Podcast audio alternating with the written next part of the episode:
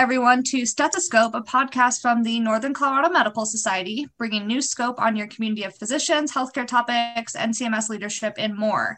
You know me, I'm Paige, the Executive Director of the Society and the lucky host of Stethoscope. Our mission in the Northern Colorado Medical Society is to advocate on behalf of our physician members to make sure we're encouraging a strong and healthy medical profession. A part of encouraging that strong and healthy medical profession is providing outlets for our physician members to get to know their colleagues and allow them to think outside the realm of the exam room.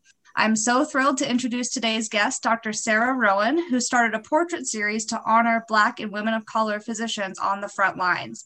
Dr. Rowan is an associate professor of medicine, infectious diseases at the University of Colorado School of Medicine, and an infectious disease specialist at Denver Health. Her interests in infectious disease are hepatitis C and HIV.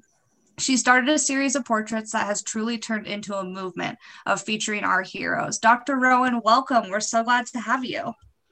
Thank you, Paige. Thanks for having me on the podcast. Of course. So, I mean, what a journey it has been for you. I know that some of our physician members may be familiar with the movement that you started, but you'll be able to explain it much better than I can. So we'll dive into that in just a second, but I'd love to just start with a little bit about you. Are you originally from Colorado, and how did you get your start in medicine? I was an Army brat, and then I mostly grew up when my dad got out of the military in Oklahoma City. And then I did college at Tulane in New Orleans, and I came back to Oklahoma for medical school.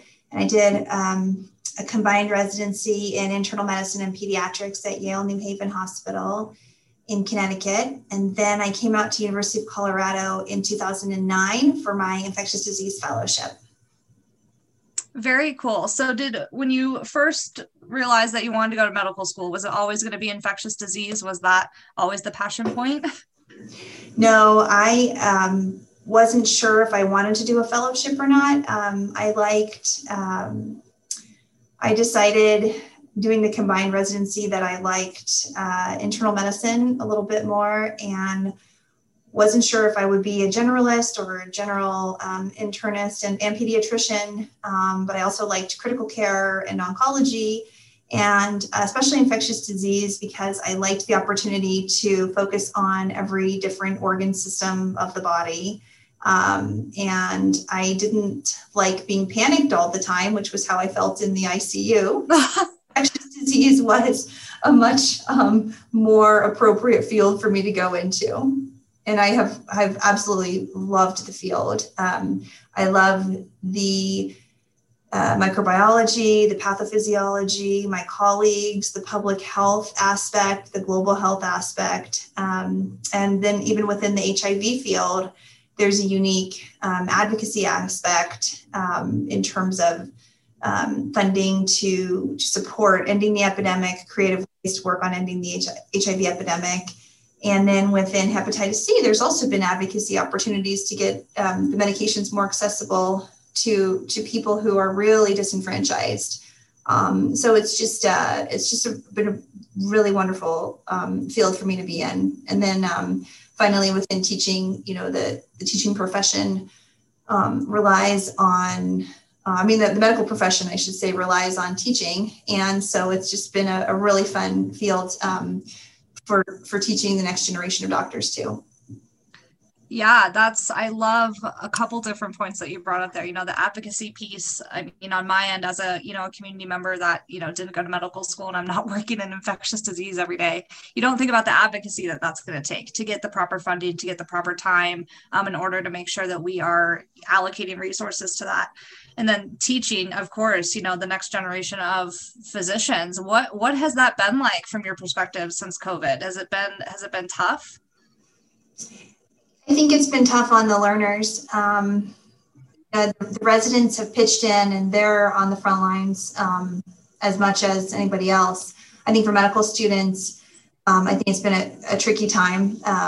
They were definitely kind of pulled off the wards early on. We worked with a really, really bright group of medical students on a COVID-19 learning series that we did, virtual learning series, and the medical students did lit reviews, which was really helpful early on in the pandemic.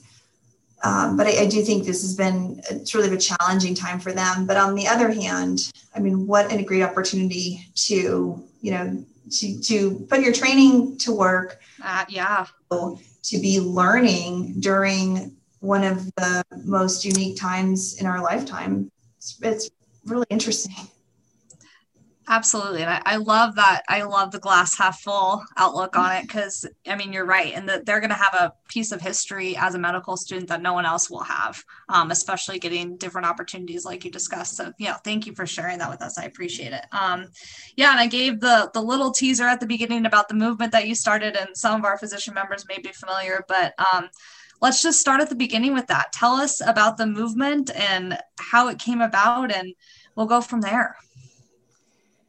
So our first cases of COVID-19 at Denver Health were in March, and I was on service covering the infectious disease consult service then, and it was really intense and, you know, I mean, scary in a way. I didn't personally feel too scared, but a lot of my colleagues did, and I think that, you know, it was just a really intense time. We were sharing protocols across the country and not really sure what we were dealing with. And a lot of us took on extra duties. We took on extra ward time, extra consult time, extra research. We pitched in, you know, for research studies. And so I think that first couple months were pretty, just really, really intense. And then I had a day off. Well, I mean, I had, of course, plenty of days off. But on one day off in early May, I was catching up on some New Yorkers, and one of the covers is of a woman. It kind of looks like to me, looks like she's a woman physician, though she could be a nurse or a, you know, RT or something. But she's in full PPE, and she's in a busy, looks like an emergency room, and she's FaceTiming with her husband and kids, and it looks like their husband's putting the kids to bed. And it was just like, oh, it was just such a powerful cover. I just loved it because it really felt like, you know, honoring healthcare heroes, or just people in healthcare, and acknowledging that, you know, we have families. And it was having a mother represent a doctor, which I thought was great. So I loved that cover. And then another cover was also really beautiful. It's of a Black man who's sort of, I think he's like by the subway, and he's in scrubs, and he just looks exhausted. And I thought that was a pretty special one too. And you can tell he's a healthcare worker. You don't know obviously what he does. Mm-hmm. And then I was thinking about these murals around Denver. There's one that's a Black man in a white coat. So it looks like, you know, a Black male doctor. And there's one of a woman in scrubs. So she looks white. So just really fun art. And I have a background in art, a hobby. I'm amateur artist. I did art as a minor in college, and over the last 20 years since I graduated from college, I've taken classes here and there, and just a hobby. So I kind of pay attention to that sort of thing. And I felt like this art is so nice, but why don't we have women of color as you know, the healthcare heroes? I mean, nurse, doctor, anything, none of them were portraying women of color, Black women or Latina women. So I just had the observation, and then I thought, you know, maybe I'll just try my hand at doing some portraits just for fun and see, I don't know, just, you know, post them on social media, share them with the subject, just a little So I put on this physician moms group that I'm in. Would any Black or brown lady doctors like to share a photo of themselves on the front lines? And I think it really hit a nerve, because like 150 people shared photos. And oh, that's so crazy. Yeah, it was like, whoa, this is really powerful. How many people were happy to kind of share and you know, just acknowledge that, yep, that's me, that fits me, and I'm on the front line. So I thought, well, maybe I'll just put all these photos into like a collage, and that will be the project, but I'll do a few portraits. And so I saved all the photos in a Google Drive and reached out to my friends and family who I know do art, just, you know, childhood friends. My mom's an artist, you know, kind of a wide range of people, like friends, colleagues, spouses. And a lot of people said, oh my God, I would love to do this. This is so cool. Yeah. And they forwarded the message to their friends who did art. So next thing I knew, this woman who's an OBGYN in California sent me a portrait, and it was like so good. And I was like, wow, that's okay. This is really happening. Wow. Yeah. A friend of a friend here in Denver, who's a CPA, sent a charcoal drawing that he had done, and was like blown away by how good it was. So then I was like, well, I better get going on my own. It just kind of snowballed from there. And with so many different, portraits already done and so many more to do, we decided, my son-in-law is in, they're a videographer and creative digital storyteller and photographer, and is generally all around creative person. And I have another friend named Holly, who's a graphic designer. So they said, well, why don't we do, Holly said, I'll do a portrait collage or a photo collage. And then Dave put everything up on a free website platform and just created the website. And then it was like, well, once you have this gallery with like 100 beautiful portraits, and so then we made it interactive so people could submit their photos, or artists could say, I'd like to participate. And then I will send them like a file with available photos. So it just really grew from there. And it was kind of a surprise to me how successful it was, but we now have over like 230 portraits by 100 different artists. It's been a neat project. Wow. Yeah. It gives me goosebumps, honestly, you know, hearing about it. And it sounds like, you know, you just had this idea and you had no idea that it was going to turn into this and turn into, you know, people like me reaching out to you saying, you know, we have to talk about this amazing story, and, you know, articles in the Denver Post about you. Where do you see this going in a year? Where do you expect this is going to be in a year from now? It's hard to say because it was just kind of a volunteer project, and I have a full-time job, and I have a husband and two kids and two dogs. So I don't really have a lot of time to work on it. Yeah. We got a nanny at the beginning of the epidemic, beginning of the pandemic, to help us with remote school. And she has a background in public relations. So she's been helping a lot with the digital files and stuff like that. So things have calmed down now, but when it was really busy, her help with, you know, email correspondence and uploading files and keeping the website and the social media sites up to date was invaluable. She was just brilliant at that stuff. So I do have her help. So when we get a second to do another push, I would like to encourage more non-doctors to submit photos.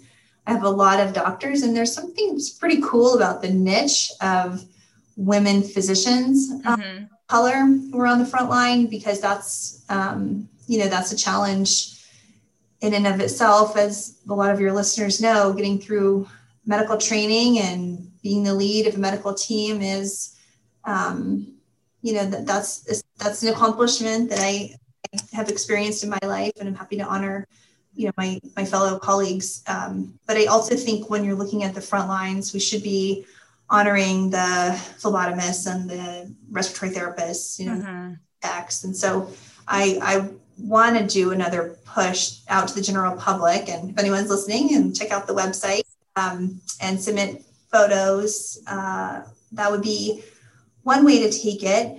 And then I think we'll sort of see where it goes over the next few months in terms of more artists signing up. A few art teachers have signed up, so that's been an efficient way to get a bunch of portraits done. Yeah. Really fresh and cool, you know, for students.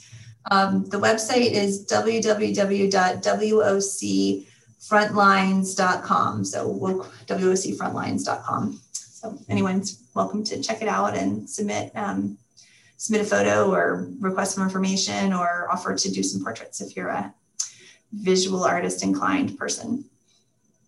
It's fantastic. And I mean, I've looked at the website. It's really powerful to see. Have you been able to hear feedback from some of the women that you have maybe done a portrait of, or someone else? Like, have you heard feedback from them when they see their portrait finished? Like, what has that been like? Yeah, I think people have been pretty appreciative. I mean, it's been a few people I haven't really heard back from much, but I mean, of the, like I said, over 230 portraits, I mean, the major response is just, delight, like, wow, this is so special. I mean, I don't want to put words in anyone's mouth. What people have said to me is that they feel really special. They feel really seen and appreciated. So that's pretty powerful. One other physician wrote a poem about, it was inspired by one of the portraits. So that's on the website. That was pretty cool. Others have said they wanted to make sure that they could share these portraits, like in classrooms for, younger girls to see these examples and role models. That's amazing. And, this may be a little bit of a tougher question to answer, and we might not have the answer yet, but something that our society as a component society of the state has focused on this year is diversity, equity, and inclusion.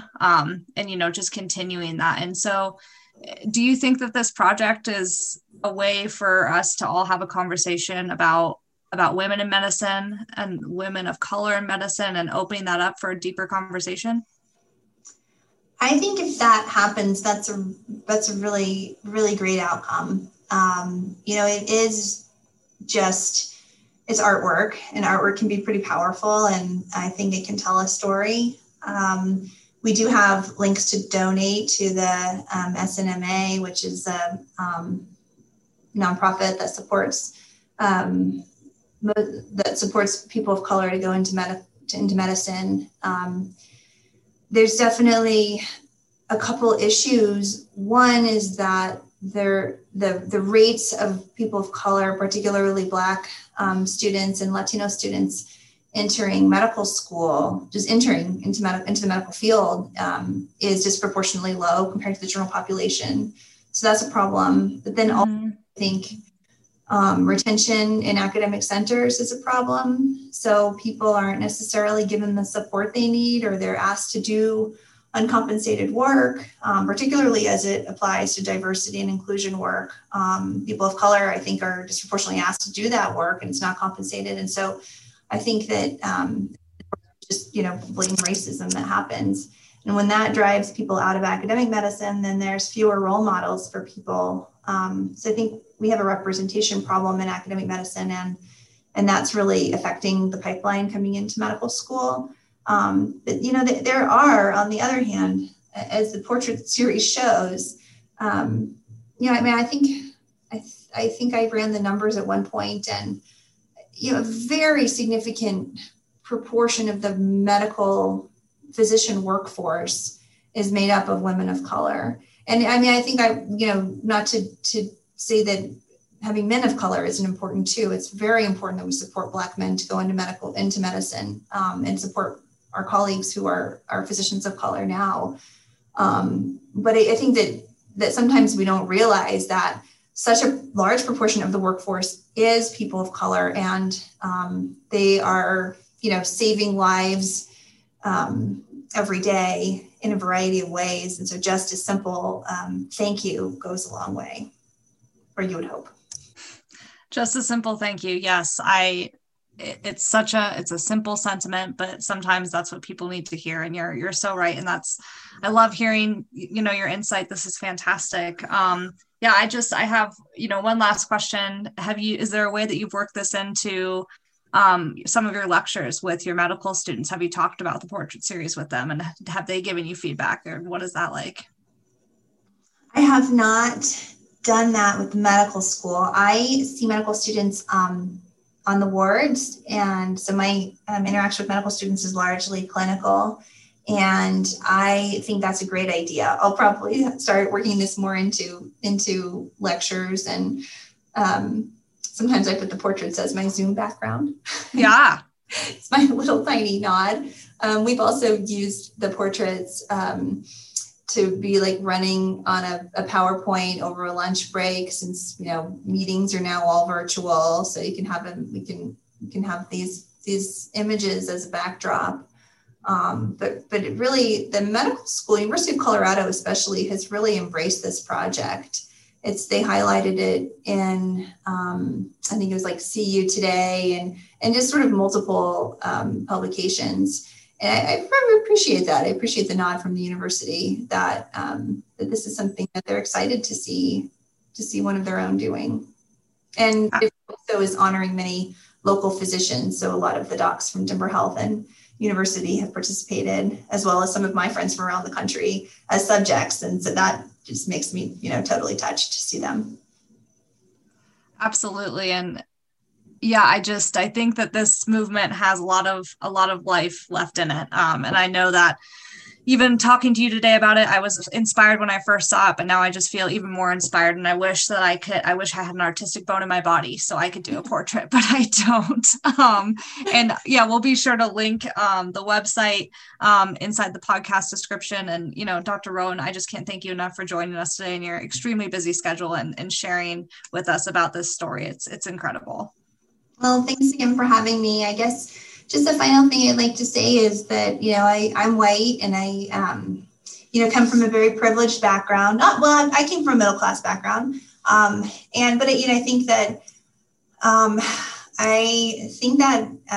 it's important that people who identify as white use their privilege to lift up others, to bring the concerns of our colleagues who are people of color or our patients who are people of color, you know, that we take it on ourselves. And, you know, a portrait series is one way to do this, but more direct ways like equity in hiring and equity in pay. And I think that it's really important that white people get really involved in the efforts to improve health equity for our patients and parity and equity and opportunity for our colleagues. Thank you. Thank you so much, Dr. Rowan. It's been an absolute pleasure. And thank you all for listening in on Stethoscope, and we will see you soon.